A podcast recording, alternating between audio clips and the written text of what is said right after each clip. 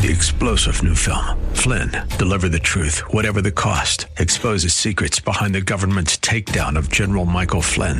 Flynn knew what the intel world had been up to. He ordered the first audit of the use of contractors. This set off alarm bells. He told the truth. He was the most dangerous person for Donald Trump to hire. They had to get rid of Flynn. Flynn, deliver the truth, whatever the cost. Available now. Watch it today. Go to salemnow.com. Salemnow.com. Welcome to the Georgene Rice Show podcast. This program was originally broadcast live on 93.9 KPDQ. We hope you enjoy the show. Well, good afternoon and welcome to the Wednesday afternoon edition of the Georgene Rice Show. 93.9 KPDQ and 820 AM the Word.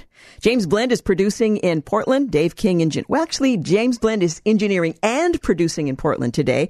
Pedro Bartez, who is a superstar, is producer and engineering in Seattle. Today, we're looking forward to sharing a conversation I had with Ryan T. Anderson and Alexandra DeSanctis. Their book, Tearing Us Apart How Abortion Harms Everything and Solves Nothing. That's coming up later this hour. So I hope you'll stay with us. Well, former President Donald Trump and President Biden secured convincing victories in Tuesday's New Hampshire primaries. Both, uh, both wins evidence that a general election rematch is looking increasingly likely. Now, Trump's main Republican opponent, uh, former UN Ambassador Nikki Haley, she had hoped to um, win enough support from moderate voters in the state for a come from behind win. She wanted to be the comeback kid like uh, Bill Clinton. You might recall in New Hampshire, he declared himself, and rightly so, the comeback kid. Uh, he was not doing well prior to that. In any case, Representative Dean Phillips, the Democrat from Minnesota, who continues to make the case that Biden is too old and unpopular to successfully take on Trump, was also attempting to uh, gain some support there. Well, from record Republican turnout to intra party criticism, some of the top five moments from the uh, New Hampshire primaries. Despite her second loss in a row to Trump and polls suggesting the upcoming contest in Nevada and South Carolina, her home state, would produce similar results, she has vowed to continue campaigning for the Republican nomination. More on that uh, later. Biden won his party's uh, primary despite failing to file as a candidate in the state last year, but did so with a massive write-in campaign that saw him tallying more than 60% of the overall vote at the time the race was called. The vote totals also appeared to show Phillips, who vowed to remain in the race in a distant second, ahead of author Marianne Williamson, another Biden critic. The exclusion of Biden from the ballot stemmed from the dispute between New Hampshire and the Democratic National Committee over whether the state's primary would be held before South Carolina's, a much more diverse state that the president won in a landslide in 2020. Well, following Trump's sizable win, more big name Republicans began calling for Nikki Haley to drop out of the race. I mean, this is only the second contest, including Republican National Committee Chairwoman Ronna McDaniel. The New Hampshire Republican primary saw record turnout on Tuesday, despite some reports that low energy among voters would depress the vote. With approximately 92% of the vote counted, more than 293,000 ballots had been cast compared to just over 101,000 with approximately 88% of the vote counted in the Democrat uh, primary. Well, the previous record for a Republican primary in the state was set in 2016 during Trump's first run for president when around 284,000 cast ballots. Only registered Republicans and undeclared voters could participate in the GOP primary. Undeclared voters could also choose to vote in the uh, Democrat primary, but couldn't cast ballots in both. A plurality of registered voters in New Hampshire are undeclared. So there you have it.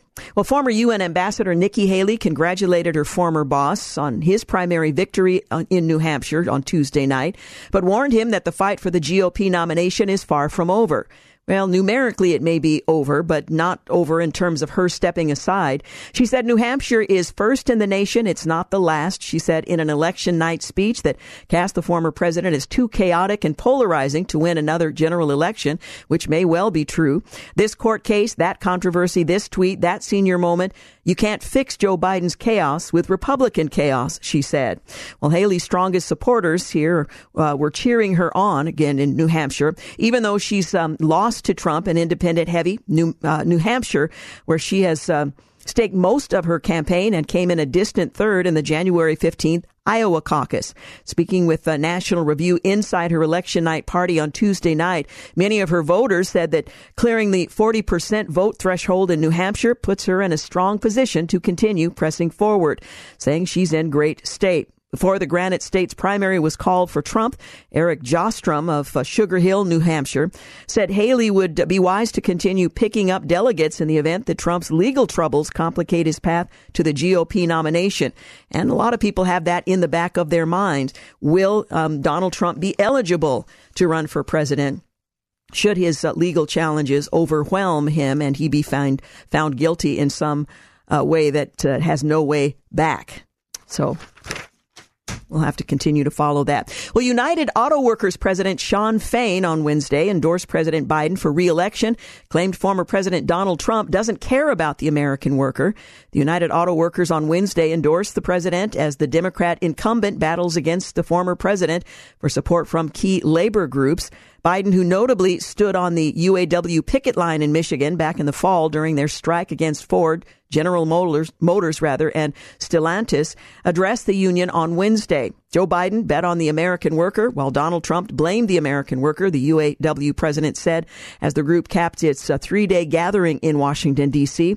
to map out their political priorities. We need to know who's going to sit in the most powerful seat in the world and um, us winning as a united working class, he went on to say. So if your endorsements must be earned, Joe Biden has earned it. End quote. Well, Fain attacked Trump's as a scab, a slang for someone who refuses to join the union. In Tuesday's New Hampshire Republican primary, again, Trump earned 64% support from voters without a college degree, according to the Fox News voter analysis. Donald Trump is a billionaire, and that's who he represents, Fain said. Well, Mr. Biden isn't altogether poor himself. Uh, Fain also denied the race had anything to do with the um, well, the age issue. I won't put it quite the same way he did because I don't speak that way. Saying the election is about our best at taking back power for the working class. When addressing union members earlier, he spoke out strongly against the billionaire class. The American people stand with us because they understand that our movement is fighting for every last working class American. Everything we do as a union must be about taking back our power as a working class. That's what being UAW really means, he went on to say. In other news, the Ohio Senate on Wednesday successfully overrode Governor Mike DeWine's veto on a bill that bans transgender medical procedures for minors and restricts trans students' athlete participation in school sports. Ohio House Bill 68 will uh, become law in 90 days. The Republican state Senate voted 23 to 9 two weeks after the state house voted 65 to 28 along party lines to override the governor's veto. The Ohio legislature's vote comes after DeWine, a Republican, vetoed the bill late last month to kill both acts within the transgender focused legislation. The bill in question included both the Save Adolescents from Experimentation Act and Save Women's Sports Act, each of which was dedicated to combating the transgender ideology's widespread application in the state of Ohio. Well, at a press conference immediately following his veto, DeWine said neither the government nor the state of Ohio should restrict a minor's access to transgender surgeries or hormone, hormone therapy. Rather, he said the decision should be made by the child's parents and doctors. Now, unfortunately, there's a lot of experimentation going on. There isn't consensus among doctors who are cared, who care rather about the physical health future of these uh, young people.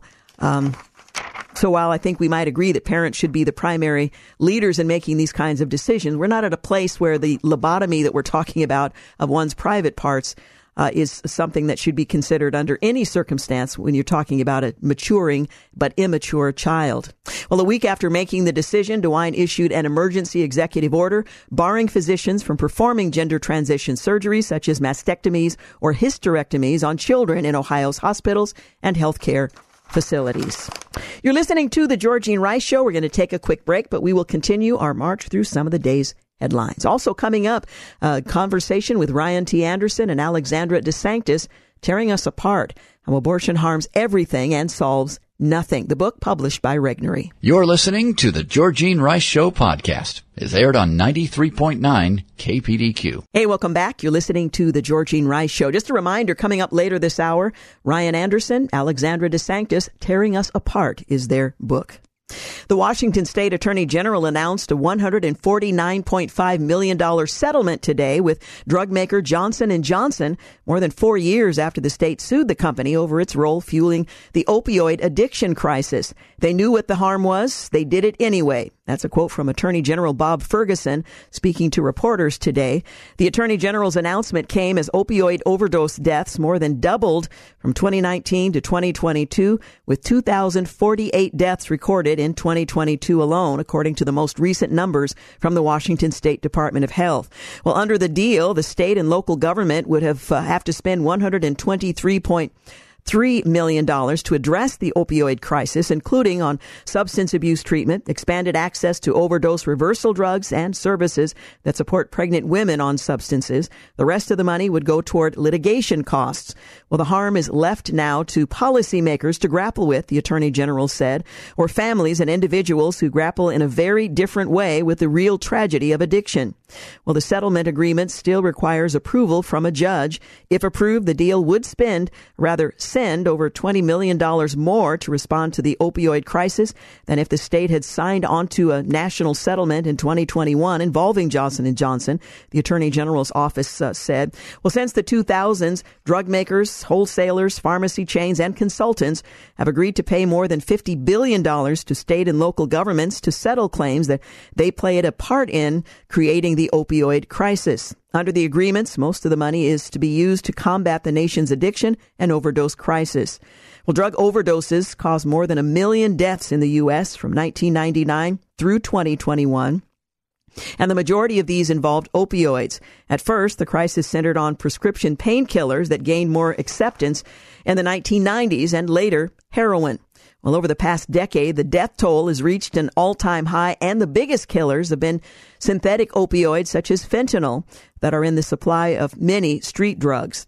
Washington State's Democratic Attorney General and sued Johnson & Johnson in 2020, alleging that it helped drive the pharmaceutical industry's expansion of prescription opioids. He also claimed that the company made a distinct mark on Washington's opioid crisis by deceiving doctors and the public about the effectiveness of opioids for chronic pain and the risk of addiction. Well, the Supreme Court has ruled it's illegal for the National Guard to guard the nation. Well, in a 5-4 decision, the Supreme Court has ruled that it's now illegal for the state of Texas and the National Guard to guard Texas or the nation.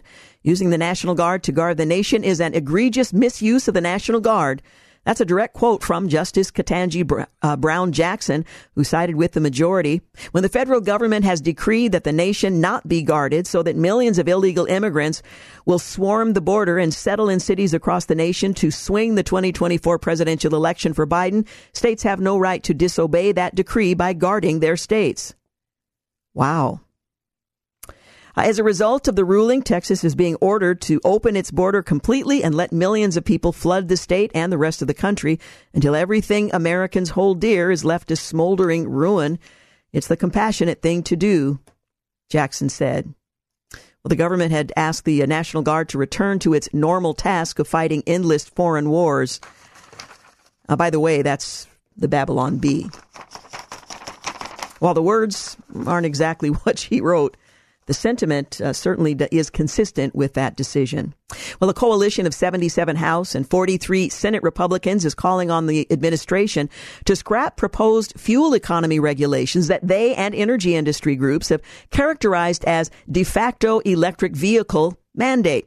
The 120 GOP lawmakers, 120, led by Senators Mike Crapo, a Republican out of Idaho, and Ted Cruz out of Texas, along with uh, Representative Tim Walberg from Michigan, penned a letter late Tuesday to the Department of Transportation's National Highway Traffic Safety Administration, warning that its corporate average fuel economy standards proposed in July would raise costs, restrict consumer choice, harm businesses, and degrade both U.S. energy and national security. They wrote, We strongly urge the NHTSA to withdraw its misguided proposal, go back to the drawing board and reissue new CAFE standards that comply with the law, rather than ones that seek to pick winners and losers in the free market and remake our country's economy, they wrote.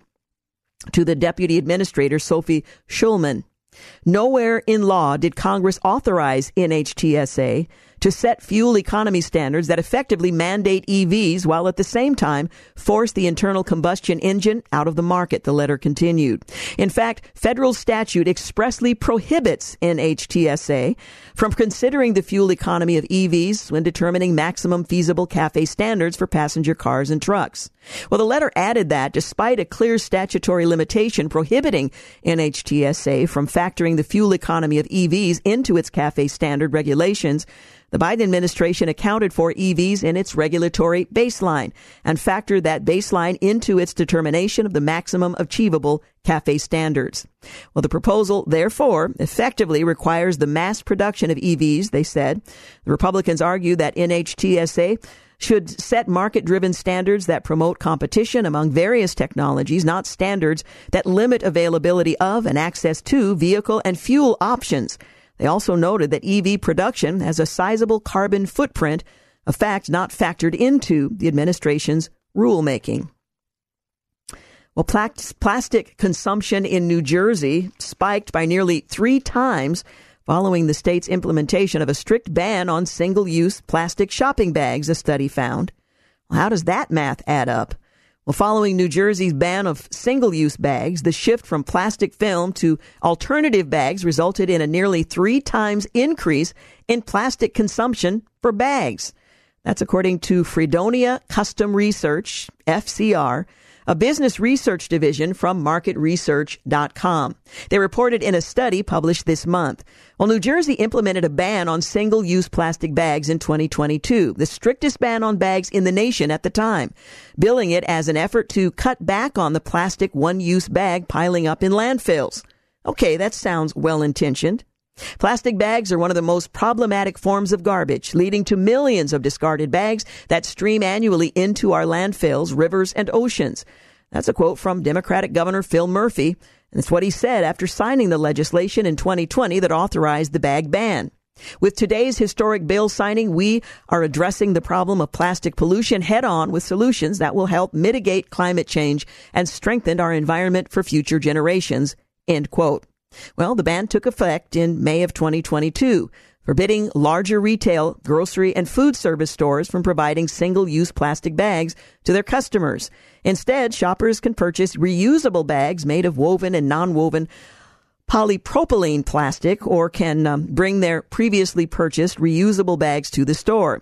Well, it didn't take long, however, until shoppers started airing their grievances to local media that the reusable bags were stacking up in their homes due to repeatedly purchasing reusable bags at the grocery store or due to a home grocery delivery services using new reusable bags each drop off. I don't know about you, but I have all kinds of these bags that are given in lieu of paper bags and they do stack up. They become useless after a period of time. Uh, what do you do with the, uh, the, carefully marked bags from retailers of various uh, outlets in your area uh, when they stack up. Well, we'll see what happens next. In other news, Representative Henry Cuellar, a Democrat from Texas, is warning fellow Democrats, including the president, to prepare for border security to be the top election issue of 2024 in that cycle. Standing alone in the Rio Grande in Hidalgo, Texas on Saturday, he emph- uh, emphatically told uh, media outlets the situation at the southern border will absolutely be on voters' minds this year. He traveled to the border this weekend as part of a bipartisan congressional delegation that also included Representatives Monica De La Cruz, a Republican out of Texas, Randy Weber of Texas, also a Republican, and Foreign Affairs Committee Chairman Michael um, McCaul from Texas. If they're um, looking at the same polls I've been looking at, the American public doesn't like what's happening uh, the representative Cuellar said to, of fellow Democrats. I represent an area where it's almost 80% Hispanic, a lot of Democrats, he said. So, yeah, the polls are showing that it's an important issue. Speaking of Biden, he said, it's in the president's best interest politically to come up with a solution on border security. Now, one would hope the president would not come up with a solution uh, that would be in the best interest, his best interest politically, but would choose to act in a way that is in the best interest of the American people that just might benefit him politically, but as the afterthought. Well, a Fox News poll from last month found that 8 in 10 voters think the situation on the southern border is either an emergency at 34% or a major problem at 45. The group of lawmakers toured sections of the border Saturday and met with border and immigration officials. White House and Senate negotiators are working to cobble together a deal to on border reform in exchange for GOP support for the president's $106 billion supplemental funding request for Ukraine, Israel, and other issues. You're listening to The Georgene Rice Show. Back in a moment. You're listening to the Georgene Rice Show podcast. It's aired on 93.9 KPDQ. Hey, welcome back. You're listening to the Georgene Rice Show. I want to encourage you to hang out because coming up, a conversation I had with Ryan T. Anderson and Alexandra DeSanctis, co-authors of Tearing Us Apart, How Abortion Harms Everything and Solves Nothing. The book is published by Regnery. And in this Sanctity of Human Life week, it's uh, uh, an excellent thought to consider. That's coming up in our next few segments. Well, Senator Joe Manchin, uh, the Democrat from West Virginia, teased a potential third party presidential bid after Super Tuesday on March the 5th. Uh, Super Tuesday pretty much confirms whatever is um, going to happen, what we believe will happen, and we'll see where we go from there, Manchin told reporters on Tuesday, the day of the New Hampshire primary. But people are looking for options, he said, and we're going to be looking at that too. Whether it's me or whoever it may be, I think there's uh, going to be options available if it goes down the way it's um, going down. End quote. Well, Manchin announced that he would not seek reelection for his Senate seat last year, creating speculation about whether he'd make a bid in the 2024 presidential rate race rather. Manchin, a Democrat, started a nationwide campaign called Americans Together, aiming to unite the country's moderate voters away from the extremes of the left or the right. Well, as mentioned, Donald Trump won the New Hampshire primary. He's um, uh, his victory over uh, former South Carolina Governor Haley was widely anticipated, and it raises the question of whether or not the Republican race for the presidential nomination is over. In a speech very soon after the networks projected Trump's victory, one, by the way, that CNN did not cover because the veracity of his comments were just beneath them. Haley insisted she did not intend to drop out of the race. On the other side of the proverbial aisle, President Joe Biden won the New Hampshire Democratic primary as a write in candidate after his name was not included on the printed ballot. More voters appointed to immigration than to inflation as the top policy concern in January. That's according to a Harvard CAPS Harris poll released on Monday. The survey found that 35% of respondents listed immigration as their paramount concern among an array of issues, with inflation in the close second named by 32% of respondents. Joe Biden says Republicans are blocking Democrats from securing the border. Meanwhile, the administration is literally cutting down barbed wire fences to facilitate illegal immigration in Texas. They think you're stupid, apparently. Well, Liz Wheeler weighs in, pointing out that unlimited immigration from the open southern border is the biggest existential crisis in the United States. It's uh, and has uh, faced in my lifetime. She says. Remember, it's Biden's fault. Only 30% say the country is on the right track. Texas Governor Greg Abbott vows to secure the border in the face of the Supreme Court's decision. This is not over, the governor says. Governor Abbott vowed to continue to fight for his state's right to secure the southern border after the Supreme Court sided with the Biden administration on Monday, ruling that federal officials may cut through razor wire that Texas installed to repel illegal immigrants. Uh, Newsweek reports that the installation of the razor wire near the border city of Eagle Pass was among several aggressive measures the Republican governor has taken in a bid to stop migrants from entering the U.S. illegally. The administration argued the wire prevents Border Patrol agents from reaching migrants as they cross the river and that federal immigration law trumps Texas efforts to stop the flow of migrants. Unfortunately, the federal government has no interest, apparently, in stopping the flow of migrants. Texas felt it had to take matters into its own hands for the sake of its own people. An Illinois lawmaker suggests residents house illegal immigrants. Now, some are suggesting what he meant was, uh, look, you are uh, hosting signs in your yards in the big homes and wealthy neighborhoods suggesting all are welcome here.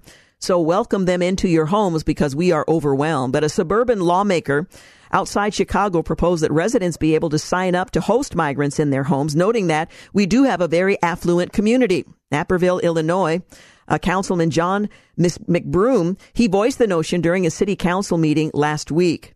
Well, Naperville Councilman uh, McBroom wants to sign up uh, to establish a sign up list for residents to host uh, those in the country illegally. We do have a very affluent community. Naperville is wealthy. It's a liberal suburb of the outskirts of Chicago. Biden won there by a 20% margin in 2020. So, in support of the president's policies, perhaps it's a good idea well, President Biden has spent $20 billion on refugees so far. The administration has poured billions of taxpayer dollars into the Department of Health and Human Services Office of Refugee Resettlement since October of 22. The administration spent 8.925 billion in fiscal year 22 and 10.926 billion in fiscal year 23 on the Administration for Children and Families at ORR to accommodate, transport and provide migrants with various other services like medical care and loans according to the report which was released on Tuesday. The increased figures include a record breaking number of Chinese nationals and a 1,000% increase in illegal immigration from Afghanistan, Ethiopia, and the Dominican Republic, among other countries. The Israeli Defense Force experienced uh, the deadliest day of the war since October 7th when Hamas attacked Israel. 21 Israeli soldiers were killed on Monday when they came under attack in the southern Gaza Strip, triggering a blast that collapsed two buildings with soldiers inside, the military said on Tuesday morning. The buildings were being rigged for demolition by troops when Palestinian gunmen fired an RPG at a tank securing the forces. A second blast then occurred in the buildings, possibly as a result of the second RPG leading to their collapse. The Prime Minister, Benjamin Netanyahu, vowed on Tuesday that Israel would not stop fighting in Gaza until absolute victory after it sustained its highest single day death toll in the Palestinian enclave. The IDF has launched an investigation of the disaster.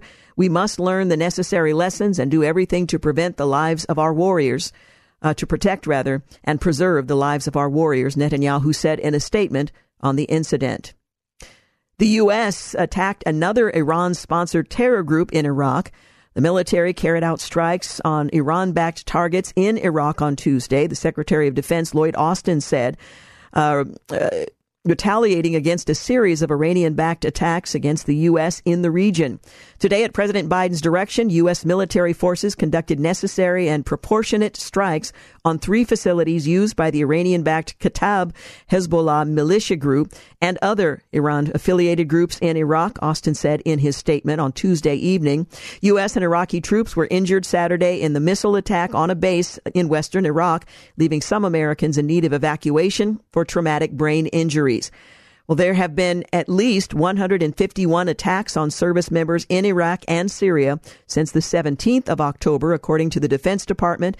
The U.S. military has responded a handful of times, initially with strikes on ammunition warehouses. Earlier this month in Baghdad, the U.S. killed the leader of one of the groups, who the Pentagon blamed for orchestrating the continuous attacks. Well, coming up in just a few moments, a conversation I had with co-authors Ryan T. Anderson and Alexandra DeSanctis, their book titled Tearing Us Apart, How Abortion Harms Everything and Solves Nothing. So stay with us. You're listening to The Georgene Rice Show. We'll be back. You're listening to the Georgene Rice Show podcast. It's aired on 93.9 KPDQ. Welcome back. You're listening to the Georgene Rice Show. Glad to have you with us. Well, as we all know by now, Roe versus Wade has been overturned. Many of us still marvel that it happened in our lifetimes. It does change things, but it does also present for us significant challenges.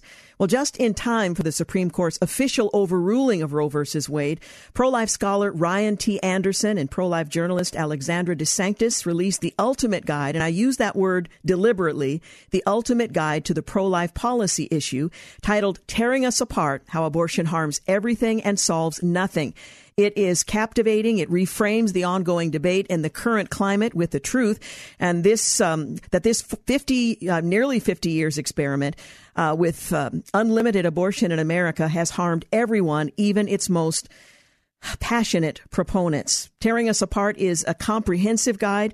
It's made for everyone because the Supreme Court decision affected everyone all of our lives. Ryan T. Anderson is a PhD, the president of the Ethics and Public Policy Center in Washington, D.C. He is the author of When Harry Became Sally, responding to the transgender moment, and Truth Overruled, the future of marriage and religious freedom. He's a graduate of Princeton and Notre Dame. He is the St. John Paul II Teaching Fellow in Social Thought at the University of Dallas. He lives on a small family farm in Virginia with his wife and their three children. Alexandra DeSanctis is visiting fellow at the Ethics and Public Policy Center, is a staff writer at National Review, and is widely published journalist covering politics, abortion, the pro-life movement, elections, and religion. She too is a graduate of Notre Dame and a former William F. Buckley Jr. Fellow in political journalism at the National Review Institute. She lives in Northern Virginia with her husband, and we are delighted to have both of you with us today. Welcome. Great to be with Thanks you. for having us. This is such a significant moment because while Roe versus Wade has been overturned and the decision making on the subject of abortion has been returned to the people, the nation is grappling with how to move forward. And for many pro lifers in particular, uh, the challenge for us is to rethink the, the direction that we ought to go. Let's begin, as you do in the, the book, uh, talking about the major harm that abortion uh, produces. It, you might assume your first chapter is titled Abortion Harms the Unborn Child. You might assume that we could at all at least agree on that point, but in 21st century America, in post Roe America, we don't even agree largely on that point. So let's begin there. Sure thing. I mean, so unfortunately, in 21st century America, there are science deniers. There are people who deny the basic scientific reality that the entity in the womb is an unborn human being. There are also still in 21st century America equality deniers, people who deny that all human beings are created equal and endowed by their creator with a right to life. Um, so the, the, the more sophisticated pro-choice activists will concede the biological point, right? They don't want to be science deniers. So they'll say, yes, it is an unborn human being, but then they will deny the equality point. And they say, well, but it's not equal to us. It's not yet a moral person. This is the Peter Singer style um, arguments that you get from, you know, one of the, form, the, the professors at my alma mater at Princeton.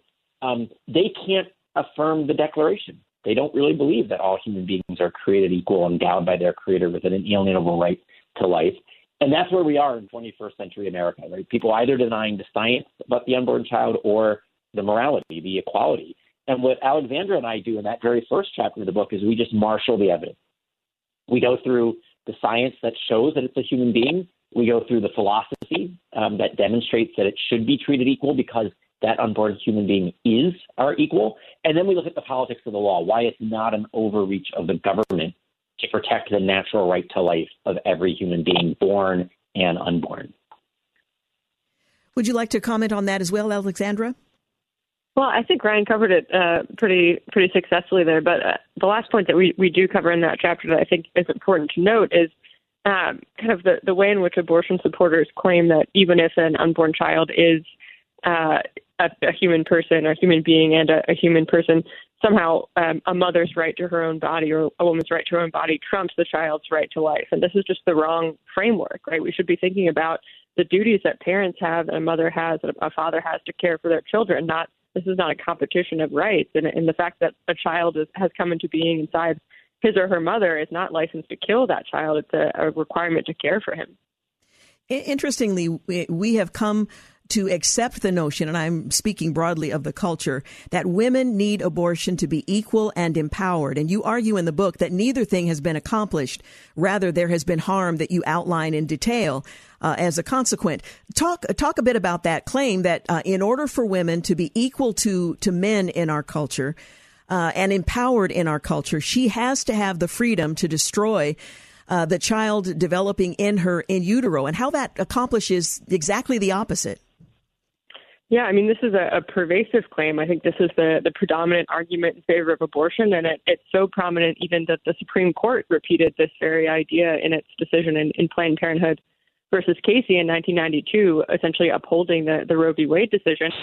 The court said we can't overturn Roe, at least in part because women have come to rely on abortion. Women can't participate in the, the social or economic life of our nation unless they have abortion as part of helping them order their reproductive lives. And this is a, a really damaging notion for women um, for a number of reasons, you know, not least of which is that abortion actually harms women. Uh, but the idea of abortion harms women too, right? The notion that there's something dysfunctional or disordered about the female body, about pregnancy, about you know the female mode of reproduction. This takes the male body as the norm and as the ideal, and treats women as though there's something wrong with them, or as though to kind of participate in a man's world, women have to just get rid of whatever the the consequences might be of sex and, and act as though they were never pregnant uh, in order to be able to kind of compete or be on equal footing with men. We're told that um, abortion is first and foremost a matter of female autonomy, that it is a benefit to her. And again, in the book, you go in great detail. And I, I've been in the pro life movement for decades. This is the best I've ever read on the subject. But you go into detail uh, about the, the, the cost and the, um, the tremendous message it sends to a woman to suggest that she must fight against, she must reject uh, her own offspring in order to pursue her own interests and the, the tremendous toll that takes certainly on her, but for the broader culture, the, the father, the broader family, and so on. Yeah, that's right. I mean, one of the things that we, and, and first, you, uh, thank you for saying um, that. Um, Alexandra and I worked hard to try to make this um, a very clear, compassionate, and persuasive compiling of all of the evidence, all of the arguments. Uh, and so it's gratifying to hear you um, say that about the book. And uh, what we wanted to show is that there's a better way of understanding what um, women's equality should look like.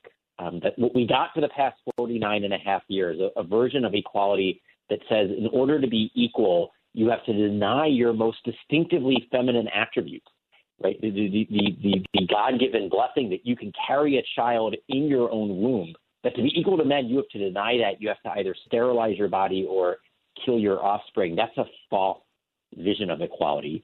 And a true vision of equality, it's a colleague of ours at the Ethics and Public Policy Center, Erika Bachiochi, who talks about there's an asymmetrical nature to human reproduction. And true equality takes that asymmetry seriously. Rather than trying to force women to live as if defective men, it says the, the female way of being human is equal to the male way of being human. And we can structure our laws we can structure our marketplaces. We can structure our education system, including higher education, in ways that take both ways of being human seriously. One of the things that you argue in the book, uh, post abortion, that women risk emotional and psychological damage. We're being told in the broader culture that there is no fallout. This is such a benefit. It's such a relief. It opens such a broad uh, set of options for a woman who has chosen to reject her child in favor of her own autonomy that there is no emotional or psychological damage. And women who, uh, who dare to speak up um, are simply denied, um, first of all, being heard and that they exist. Yeah, this is a really a damaging aspect, I think, of the pro-abortion rhetoric, right? Because the the argument now for abortion is we have to celebrate this. This is a social good. It's not. We don't talk about it as safe, legal, and rare anymore. We're supposed to celebrate abortion and, and act as though it's always this wonderful solution for women. But the fact is, that's actually not most women's experience of abortion. We know uh, from statistics that most women choose abortion because they feel like it's their only option. They're not choosing it because they think it's great or the perfect solution. They're choosing it because they're they're desperate essentially, or they're not getting you know getting support from the father of the child. They're not getting support from their own family. And we know that after the fact, a lot of women do suffer, like you mentioned, from psychological after effects, whether it's you know uh, guilt, regret, depression, anxiety, drug abuse, alcohol abuse, even suicide uh, at elevated rates after having had an abortion. And these women are, are simply ignored or even attacked uh, when they, they share their experiences because we're all supposed to believe that abortion is this wonderful solution. You also write about the fact that abortion harms the family, the relationship between a mother and a father, the extended family, and so on. Does that make a difference when we're talking about the autonomy of a single woman being able to determine her own future? Well, yes, I mean what, what many women report is that the reason they feel constrained, uh, pressured, unable to carry the child into the world, but forced by circumstances to think that abortion is their least bad option, is precisely because they don't have the support of a marital partner, an extended family. Um, uh, a really uh, statistic: is you were a child um, uh, conceived inside of marriage, you have a four percent chance of dying by abortion. If you were a child conceived outside of marriage, you have a 40% chance of dying by abortion. Uh, another way of putting uh, the statistic is that um, of all women who um, seek abortion, only 14% per, uh, of them are married. By contrast, 86% of women who have abortions are unmarried. Marriage is the best protector of the unborn uh, because what marriage does, it, it ensures that that man is committed to that woman before children are brought into the world. Uh, anytime you're contemplating an abortion, a child has already been brought into the world. The only question is, will that child be able to exit the womb and you know enter the, the, the visible world to the naked eye? Marriage is the best protector of unborn children. It's also an institution that really helps um, uh, uh, allow mothers to care for their children and to bring them um, into the next stage of their of their lives. We're talking this afternoon uh, with Ryan Alexander and Alexandra uh, excuse me, Ryan Anderson and Alexandra DeSanctis. They are the co-authors of Tearing Us Apart, How Abortion Harms Everything and Solves Nothing. It is a must read in this post-Roe era, whether you are pro-abortion or pro-life. Um, I would highly recommend it. We're going to take a quick break. We will return in a moment and continue our conversation. So do please stay with us. You're listening to the Georgene Rice Show podcast is aired on 93.9 KPDQ. Welcome back. You're listening to the Georgene Rice Show. I'm continuing my conversation with Dr. Ryan Anderson and Alexandra DeSanctis. They are co-authors of Tearing Us Apart, How Abortion Harms Everything and Solves Nothing. At the time the book was being written and uh, just about to be released, the Supreme Court overturned Roe versus Wade. It could not be more timely, giving us a perspective on where we go from here. Uh, and I so appreciate the uh, the effort that they put into writing uh, this um, manual, I would say, for moving forward.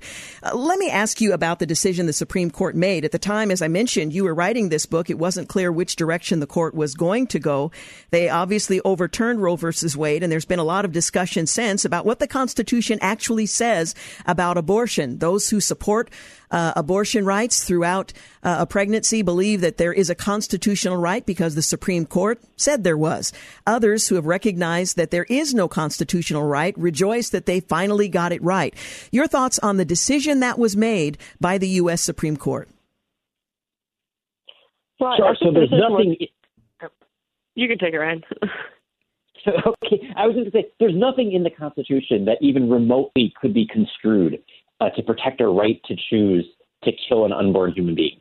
Uh, whether it was the original Roe v. Wade decision that said it was a privacy right, or then the Casey decision that said it was a liberty right, um, or then you know, the, the, the, the, the hope for academic argument was that it was an equality right. This was something that Ruth Bader, Ginsburg uh, had embraced later in life, and many academic defenders of abortion. So, you know, whether it's privacy, liberty, or equality, all of those rights, those are real rights, but they all have limits and neither privacy nor liberty nor um, equality justifies killing another innocent human being. And so our Constitution, uh, rightly understood, has never protected a right to abortion. The Supreme Court simply got it wrong 49 and a half years ago. It repeated the error um, uh, 30 years ago in Planned Parenthood v. Casey. And all the court has done in the Dobbs case is admitted its mistake and overturned Roe and Casey. Now, there are some pro-life scholars, and, and Alexander and I are sympathetic to this argument, although we think you know more research needs to be done, and the current Supreme Court isn't there yet. That argue that, rightly understood, the 14th Amendment to our Constitution, which prohibits any state from denying equal protection of the law to any person, that that should include the unborn uh, human person. Uh, I don't think the current court, uh, the votes simply aren't there, which means that in the meantime, we need to pass laws at the state level protecting unborn babies. We need to pass laws at the federal level. Uh, we need to work to either have a constitutional amendment or to have justices that interpret the 14th Amendment that way. Because ultimately, we can't be half uh, abortion, half uh, pro life, in the same way that we couldn't be half slave, half free. As Lincoln taught us, a house divided cannot stand. So eventually, we need to come to a national solution. But we're going to start by doing this state by state, right? We're, we're not there yet. So we need to be um, making progress at the state level uh, today. You write in the book, Tearing Us Apart, how the pro life community can respond to our current uh, situation, and we'll perhaps get into that a bit later, but it's an important part of the book. Uh, but, but let me ask you um, the damage that has been done uh, to the medical profession in this nearly 50 years of abortion on de- demand. Before Roe versus Wade, of course, abortion was legal in some places, including my home state, regrettably, my home state of Oregon and other uh, other states. But what has abortion on demand uh, done to the medical profession in terms of perverting its primary purpose and reducing the unborn to something less than worthy of the kind of medical attention that one uh, presumed the oath required uh, preserving. Yeah, so the, the problem, of course, with abortion is that it's not actually a healthcare procedure, right? It's a, a procedure that kills an innocent human being. There are two patients involved in every abortion, there are two human beings there, the mother and the child, and abortion targets one of those human beings for death. And it's not medically necessary. It doesn't cure any disease. It doesn't solve any ailment. It doesn't treat any problem.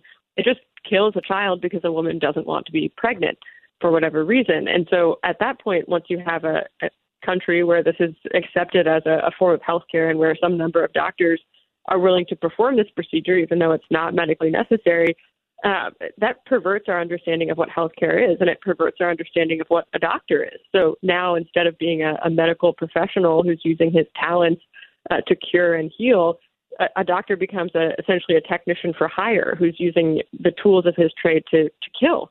Um, and so that that has um, very unfortunate downstream effects on on all of our med- our uh, medical field.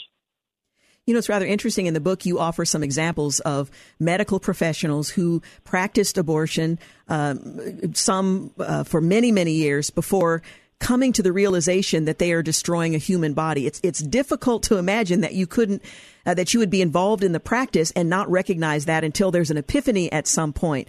Uh, can you talk a little bit uh, about um, how some of these medical professionals professionals who have had an about face uh, after having performed abortion for a long period of time and what the mitigating circumstance is that reverses their perspective on what they have known from a technical and medical standpoint all along. Sure. I mean, perhaps the most famous example is Bernard uh, Nathanson, yes. who was, you know, one of the founders of NARAL Pro-Choice, um, you know, one of the largest um, abortion activist groups uh, and abortion uh, providers uh, in the country. And um, I think Bernard Nathanson himself performed several hundred, if not thousands, abortions. He also oversaw the performing of several thousand abortions in clinics that he oversaw. Um, I don't remember right now what the exact catalyst was um, in his case. I know one of the other stories that we tell in the book uh, was an abortionist um, whose daughter tragically yes. died. And then when he returned to work and he's in the middle of performing an abortion, you know, he kind of breaks down. He realizes I just killed someone else's child, um, and this was after having spent a couple months off mourning the loss of his own child. Um, which is simply to say that you know there's a law written on the heart. Um, people know the truth, especially the the abortionist, uh, because you know the, they they they physically they see the unborn child that they uh, in some instances are literally tearing apart limb by limb, um, and then something needs to prick their conscience. Right? It, it, it's it's not enough just to know the facts. There also then it seems needs to be something that alivens them, awakens them, not just to a fact, but also to a value, to a moral norm, to a moral truth. Um, and you know, sometimes it's a religious conversion. Sometimes the religious conversion comes second. Right? They first are converted to the pro-life cause, and then they start asking deeper questions. Well, what is it about life that explains the dignity and the sanctity? And then they arrive uh, at the conclusion of God. But you know, every individual is unique, and so no two stories are going to be the same. Um, yeah. How has a, a legal abortion harmed our politics and the rule of law?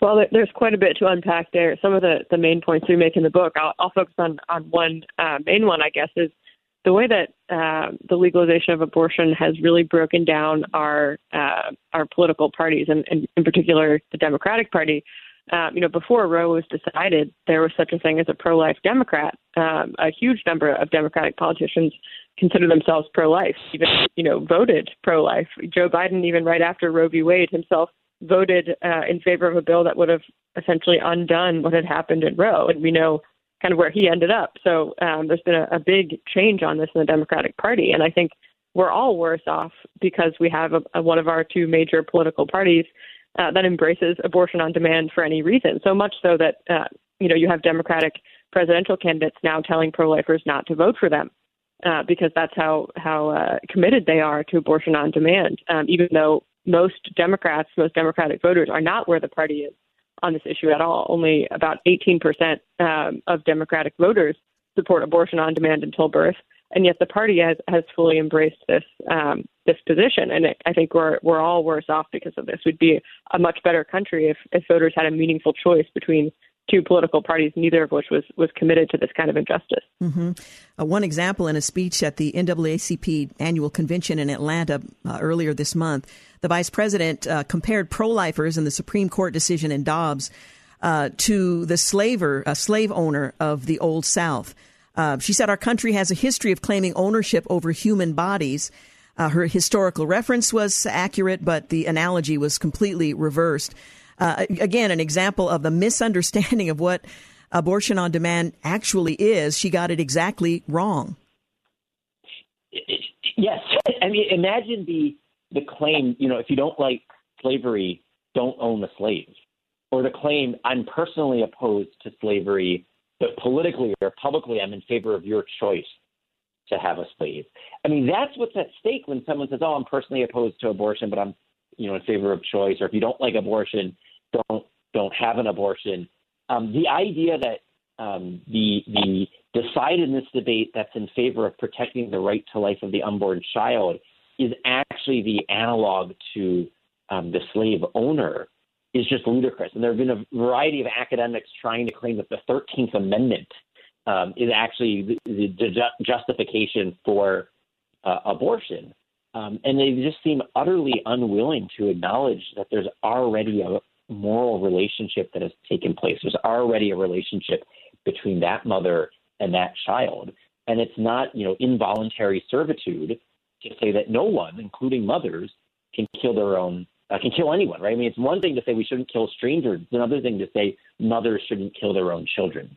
We're going to continue our conversation, but I do need to take a quick um, a quick break. Again, we're talking about uh, the fabulous book that should be in your library if you would like to be effective during this season, post Roe, Tearing Us Apart: How Abortion Harms Everything and Solves Nothing. My guests, Dr. Ryan T. Anderson and Alexandra DeSanctis. We'll be back in a moment. You're listening to the Georgene Rice Show podcast is aired on 93.9 KPDQ. Well, good afternoon and welcome back. You're listening to the second hour of the Georgene Rice Show. I'm continuing my conversation with Dr. Ryan T. Anderson and Alexandra DeSanctis. They are co-authors of Tearing Us Apart, How Abortion Harms Everything and Solves Nothing.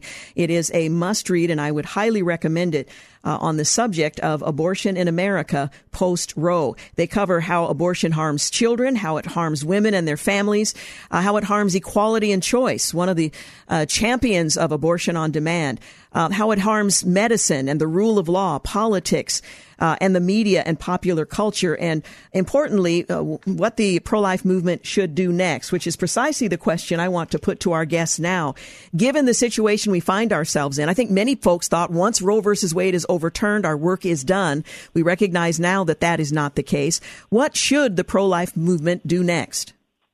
Well, we talk about this a bit in our in our conclusion. Well, at length yes. in our conclusion, and we don't give um, too many specific prescriptions, but uh, the main thing we call for is, first of all, charity among pro lifers and, and prudence as we disagree and discern what the next right steps are, right? Because what's what's possible in one state is not always going to be possible somewhere else. There are a number of states at this point that have almost total protections for unborn children from the moment of conception, and there are a lot of states where unfortunately those laws just aren't politically feasible right now. And so there has to be some kind of room for for incrementalism and for understanding that we have to change hearts and minds even as we push for more and more protective laws. Um, so that would be, a, I think, a major part of the strategy.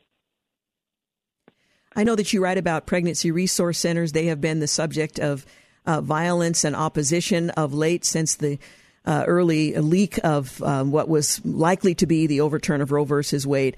What do you say about these pro life centers that, in many cases, outnumber abortion clinics across the country?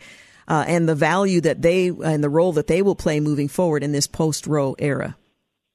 These pregnancy resource centers um, are a godsend to thousands of women, uh, women who don't want abortion, women who want to bring their children um, out of the womb and into the world, and they get no assistance from people who claim to be pro-choice. I mean, I think the attacks that we've seen of pregnancy resource centers really put to lie the claim that the other side is pro-choice. The other side, unfortunately, the activists on the other side is very much pro-abortion. Right? That's what that's the choice that Planned Parenthood will help you with. They won't actually help you if you're planning to be a parent and you have an unborn child in your womb who you want to uh, bring to term. The pregnancy resource centers do that. Um, and they exist merely to serve those women who voluntarily come to them, seeking their assistance. And that's why it's so utterly grotesque, if not downright satanic, that we've seen the attacks on them over the past several weeks and several months since the opinion was leaked.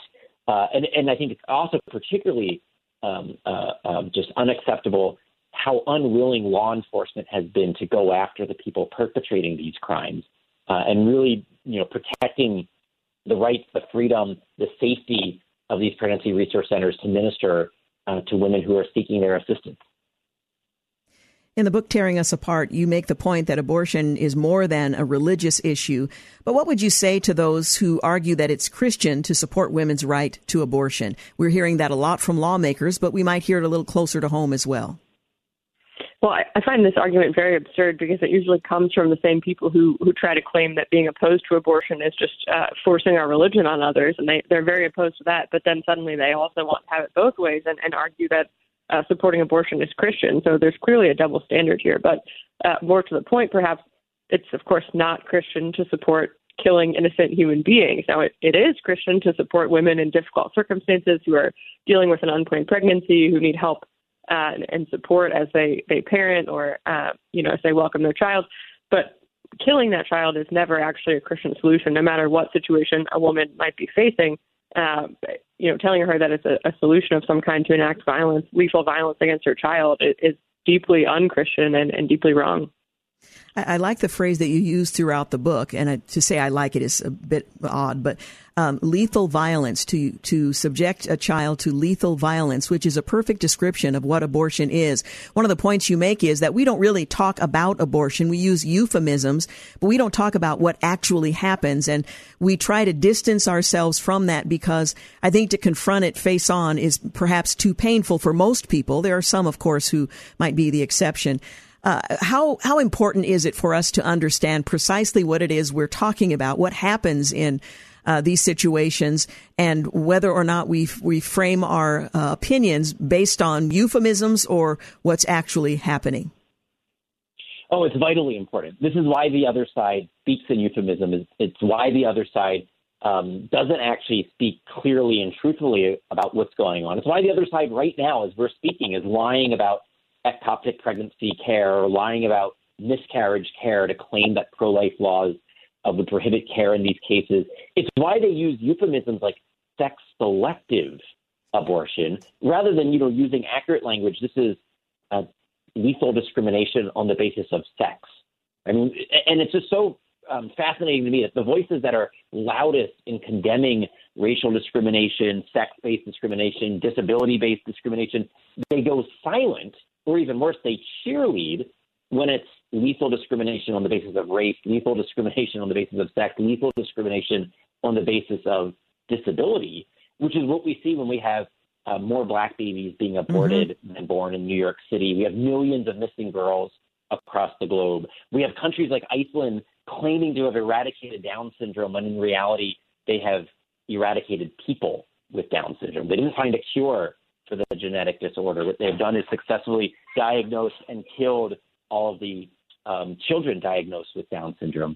Um, so it's very important that we don't fall for the euphemisms um, that the other side uses to talk about these issues, that we speak the truth clearly and compassionately. Well, I appreciate too that you go into the, the history and the founding of the abortion movement, that the eugenicist uh, perspective has been successful even in our century in that there's a disproportionate number of Hispanic and African American babies who are subject to abortions in this country, uh, an inconvenient truth that uh, again is overlooked or minimized because this is creating opportunity for, for black women moving forward.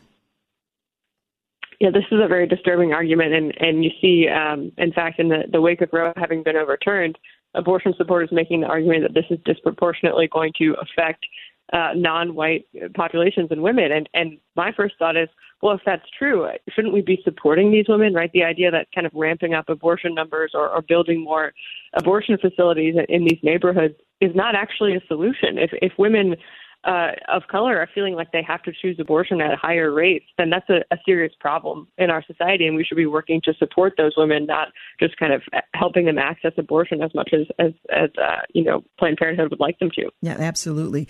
Well, what can pro life? And we've touched on this a little bit, but pro life advocates do to make it easier for women to choose life. We've talked about the pregnancy resource centers, but for the individual, what do you recommend? Because uh, I think when they read the book, they're they're going to want to be proactive and not just better informed. What can we do to help support women? Uh, there's an endless variety of things that we can do, and it all depends on what our station in life, our vocation in life is. I mean, for some of us, it's going to be prayer. Actually, for all of us, it should be prayer. um, for many of us, it's going to be a financial contribution. Uh, look up your local pregnancy resource center and start making a monthly contribution, perhaps volunteering your time at that local pregnancy resource center. Um, perhaps it's becoming a foster parent. Perhaps it's becoming an adoptive parent. Uh, perhaps it's you know writing that letter to the editor, writing the op-ed for your local newspaper. Perhaps it's lobbying your state representative. It's going to um, the state house and speaking with your elected representatives to make sure that they pass the good laws that will be protecting the unborn babies. Maybe it's working on paid family leave or maternity care. I mean, there's a variety of uh, both kind of supply side and demand side uh, public policies that we can be looking at. The supply side being the abortionist, uh, the people who supply the lethal action. The demand: why do women have a demand? Why why do they think they need abortion? There are public policies that can address that as well. Um, so there really is an you know an infinite number of things uh, readers could do after um, finishing the book, and a lot really just depends on what their station in life and their vocation in life is. Well, and again, I want to emphasize that at the conclusion of the book, you offer a number of uh, things to think about in terms of how we can uh, contribute to this new um, this new landscape post Roe. In a state like Oregon, it's definitely an uphill battle, but one that we've been engaged in for, for decades and will continue. Uh, in other parts of the country, there may be um, a restriction on abortion that we could only have dreamed of years ago. So there's plenty of work to be done, and it begins, as you pointed out, uh, with prayer and then being willing to uh, to move forward in action. I again want to thank both of you for the uh, clearly the hard work that you did in putting this book together, and I would suggest that our listeners get a copy of the book, read it, and um, purpose to move forward in favor of life. Again, the title is Tearing Us Apart How Abortion Harms Everything and Solves Nothing. Dr. Ryan T. Anderson and Alexandra DeSanctis. Thank you both so much for being with us today. Thank you. Appreciate Thank you. it. God bless. You're listening to the Georgene Rice Show. We'll be back in a few moments. You're listening to the Georgene Rice Show podcast. It's aired on 93.9 KPDQ. Hey, welcome back. You're listening to the Portland only segments of the Georgene Rice Show. Well, Georgetown's School of Foreign Service is uh, fully committed to DEI indoctrination. The School of Foreign Service recently renewed its pledge to embed diversity, equity, and inclusion ideology as a core principle of the school, according to an email sent to students on the 10th of January. Georgetown SFS communicated the effort um, through a, its DEI office and promoted its strategic plan for boosting the ideology throughout the school. The uh, plan outlines objectives like embed attention to DEI in hiring, promotion, and performance review efforts, cross-fertilize and connect DEI related efforts across SFS programs, affirm and reward attention to DEI and anti-racism in course content.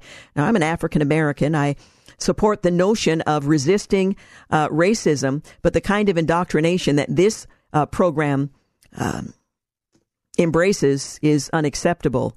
It's um, not even handed, and I oppose its use, which does not mean I uh, embrace racism. Well, Turkey has accepted Sweden into NATO. Hungary is the final holdout. Turkey's parliament approved Sweden's entrance to NATO, removing one of the last remaining obstacles to an historic expansion of the alliance in response to Russia's invasion of Ukraine. The vote on Tuesday night likely ends a nearly two year long diplomatic standoff between Turkey and Western powers that began when Turkish President um, Erdogan he threatened to block both Sweden and Finland's entry into the organization. Finland joined the North Atlantic Treaty Organization last year after Turkey dropped its opposition. Now Sweden only needs Hungary's parliament to give its approval to join the alliance. Hungary had pledged not to be the last country to approve Swedish membership, but has now become the final holdout. Turkey had argued that Sweden was uh, giving refuge to Kurdish militants and needed to do more to crack down on rebel groups like the Kurdistan Workers' Party. the PKK, which it uh, considers a terrorist organization. The EU and US have also designated the PKK as a terrorist group. Sweden introduced tougher anti-terrorism laws in June, making it illegal to give financial or logistical help to terrorist groups. Well, the golden age of Hollywood classics are going to get diversity focused remakes. Hollywood continues its obsession with the politics of uh, race. Legendary Hollywood gems like The Wizard of Oz and the Christmas classic It's a Wonderful Life are both getting what director and writer Kenya Barris is calling a diverse reboot. Speaking to Variety at the Sundance Film Festival, Barris confirmed he's working on scripts for both films. Remaking classics, usually a bad idea.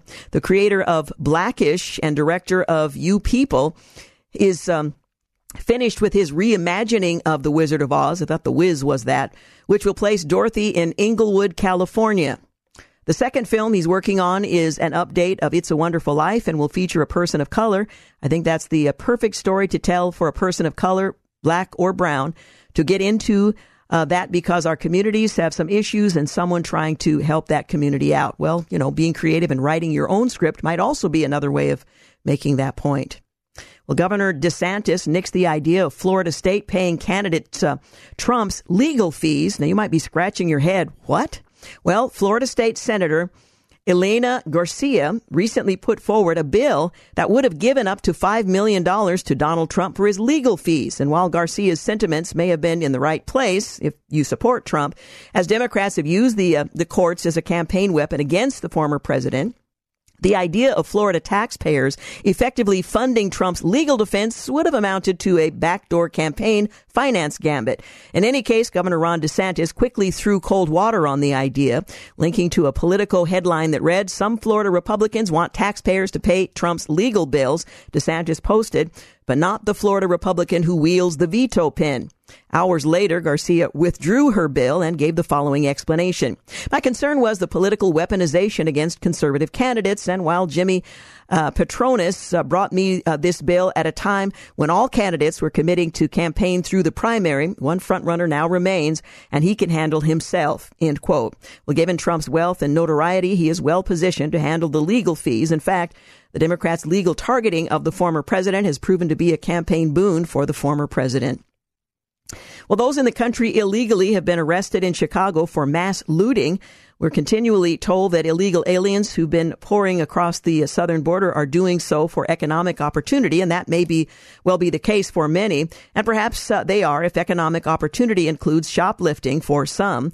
Uh, it's been reported one Chicago suburb has been a um, proving ground for this theory from the 23rd of October through the 17th of January. A total of 47 uh, migrants were arrested in Oak Brook, Illinois, mostly for alleged property crimes, according to Brian Strockis, the chief uh, the chief of police for Oak Brook Police Department. Most who were um, arrested were charged with retail theft and burglary. The latest incident involved an Ecuadorian migrant who resides in Chicago and is um, accused of stealing more than $3,000 worth of merchandise from retail stores and evading immigration and customs re- uh, enforcement supervision by cutting off his elect- electronic monitoring device fairly easy to do, I'm told. The local Macy's seems to be a popular target, and lest anyone think uh, uh, we're picking on Ecuadorians, uh, two Venezuelans uh, were recently arrested for cleaning out the same Macy's of roughly $3,000 in high end cosmetics. Oak Brook, um, we should note, is a relatively tiny town of approximately 8,000, and if any of its uh, residents are still inclined uh, to support what's happening, they're giving it a second thought. Well, Texas is following the Biden method, despite the U.S. Supreme Court's ruling in favor of the administration regarding its cutting of razor wire placed by Texas along the southern border. Governor Abbott is taking a page out of the Biden playbook and simply moving forward with his uh, aim to secure the southern border. Far from abandoning the border, the Texas National Guard has continued to install razor wire and release the following statement. The Texas Military Department continues to hold the line in Shelby Park to deter and prevent unlawful entry into the state of Texas. We remain resolute in our actions to secure our border, preserve the rule of law, and protect the sovereignty of our state. Abbott further explained the Texas National Guard continues to hold the line in Eagle Pass, Texas. Uh, Texas will um, not back down from our efforts to secure the border in Biden's absence. If Biden can thumb his nose at the Constitution that requires him to maintain the security of the national borders, then Abbott feels free to ignore Biden's efforts to thwart his responsibility to maintain Texas security. And it continues. The president has blown some $20 billion on resettlement. Every Democrat knows that walls don't work, but perhaps it would have been uh, worth testing that truism on our southern border just to be sure, just to see if the current calamity could have been lessened or avoided altogether. And perhaps to fund the little border wall experiment, we could have used the some $20 billion or so that the president has blown in the past two years on resettlement of the many millions uh, who've thumbed their nose at our laws and our national sovereignty. Indeed, according to a watchdog report, Team Biden spent 8.925 billion in fiscal year 22, 10.928 billion in fiscal year 23 to care for and transport um, illegals around the country. Perhaps it's an idea whose time has come, proposed funding cuts for medical schools that push DEI. Um, Let's see, earlier this month, there was a little dust up involving a Johns Hopkins University diversity officer whose monthly diversity digest email characterized white people and specifically white males and Christians as privileged, and now perhaps spurred on by the obvious de- uh, destructiveness of pitting one group of Americans against another via so-called diversity, equity, and inclusion initiatives, one lawmaker is inclined to take action. Maryland Republican Congressman Andy Harris, who himself is a graduate of the Johns Hopkins Medical School, suggests that Congress should use the power of the purse. Harris thinks medical schools are a good place to start. This is a very dangerous trend, he warned. We are supposed to be absolutely colorblind to the greatest extent into the broadest definition of the meaning when we take care of patients. And whenever again health professionals start talking about this, about classes that one should be perhaps wary of, this is very, very worrisome. Meanwhile, Illinois governor is bragging about record setting uh, pot sales for the third year in a row. Uh, crowed Illinois Governor J.B. Pritzker. Illinois had record setting growth for adult use cannabis sales. We're building the most prosperous and ex- accessible cannabis industry in the nation, taking steps to repair the damage of the past and creating real opportunity for all Illinois um, at some significant cost to those individuals who abuse uh, its use. You're listening to the Georgene Rice Show. Need to take a quick break. We'll be back with our final segment. You're listening to the Georgene Rice Show podcast. It's aired on 93.9 KPDQ. Hey, we're back. You're listening to the final segment of the Georgene Rice Show. Well, an In-N-Out Burger will soon be totally out of its location in East Oakland, California. We have made the decision to close our In-N-Out Burger location in Oakland due to ongoing issues with crime. That's what the COO says. Despite taking repeated steps to create safer conditions, our customers and associates are regularly victimized by par- car break-ins, property damage, theft, armed robberies.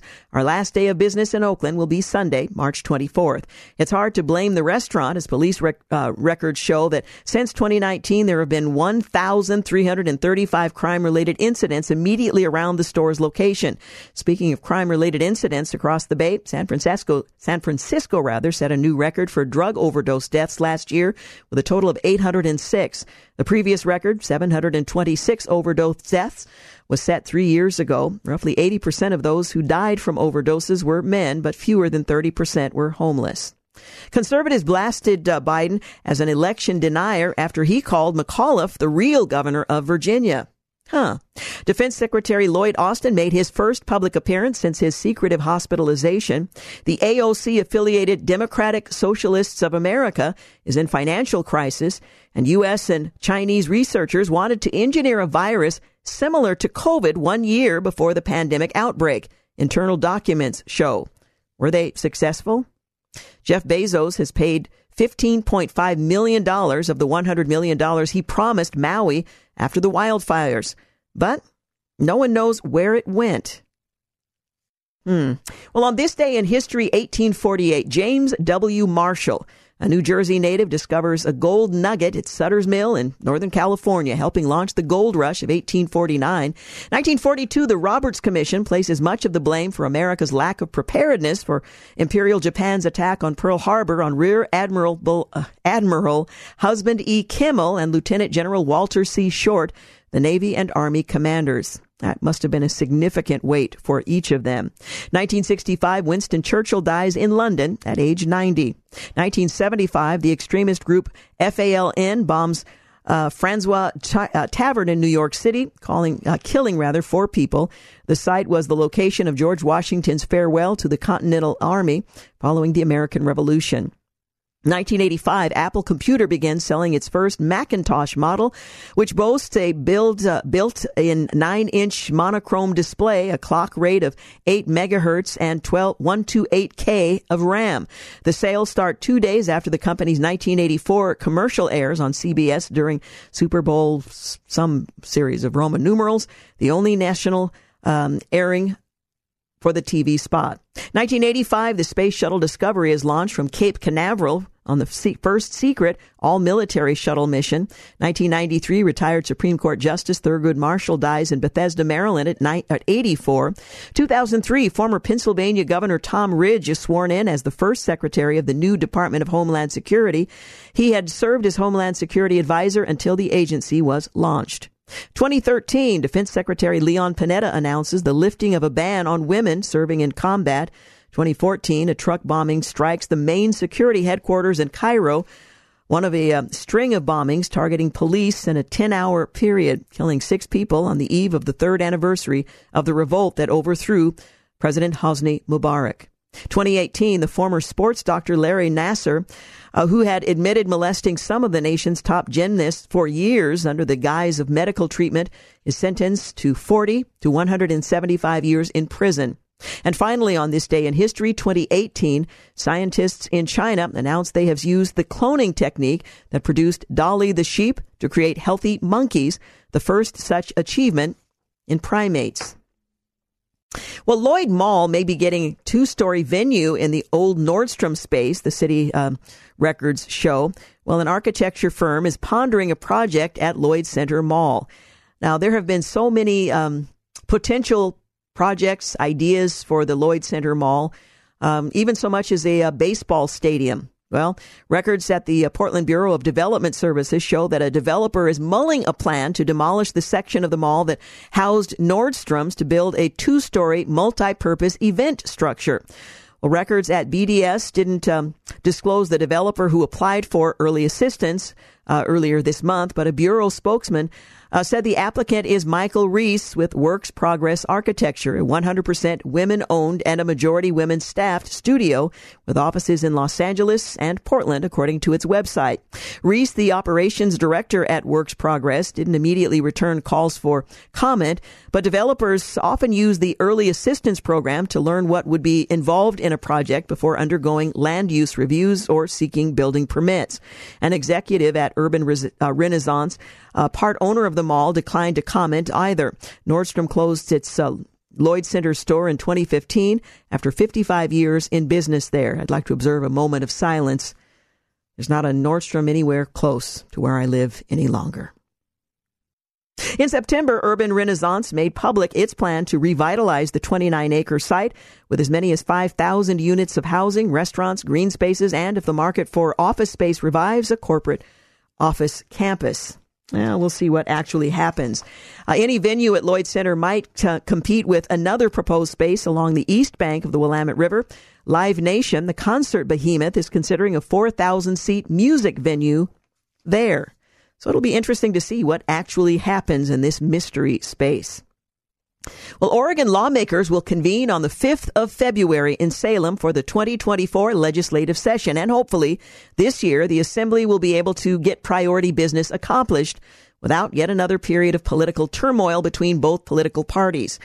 Uh, reading from an article that was published by Oregon Watchdog, they point out that it is um, probably a good idea no one holds their breath in anticipation of a smooth session. Well, the danger of another session going off the rails, as the 2023 session did with a long walkout of Republican lawmakers, is ever present, but voters in Oregon should be able to expect far more from their elected leaders. Most voters want their lawmakers to meet, get the work done, and get uh, get out. That sentiment was demonstrated convincingly when voters overwhelmingly approved Measure 113 in 2022. It's a new law that stipulated any lawmakers with 10 unexcused absences in a single session would be prevented from reelection. In short, voters didn't want to get mired down in the weeds on political dogma, but wanted action hopefully something productive. Well, the walk in uh, last year by 10 Republican senators was based on a number of factors, depending on who you, you talk to. But in the end, it was a difference uh, in political opinions and themes that triggered the event. Some worthy, some you can answer for yourselves. There is no doubt there is. Um, gaping political fault lines between Democratic and Republican lawmakers in the legislature. Those chasms, though, are the responsibility of both parties. Democratic and Republican lawmakers are equally at fault for creating a political environment that is dysfunctional and doesn't really help Oregon voters. So what will happen starting February? what the state needs and does not have are lawmakers of truly epic stature, men such as former U.S. Oregon Senator Mark Hatfield or Wayne Morse.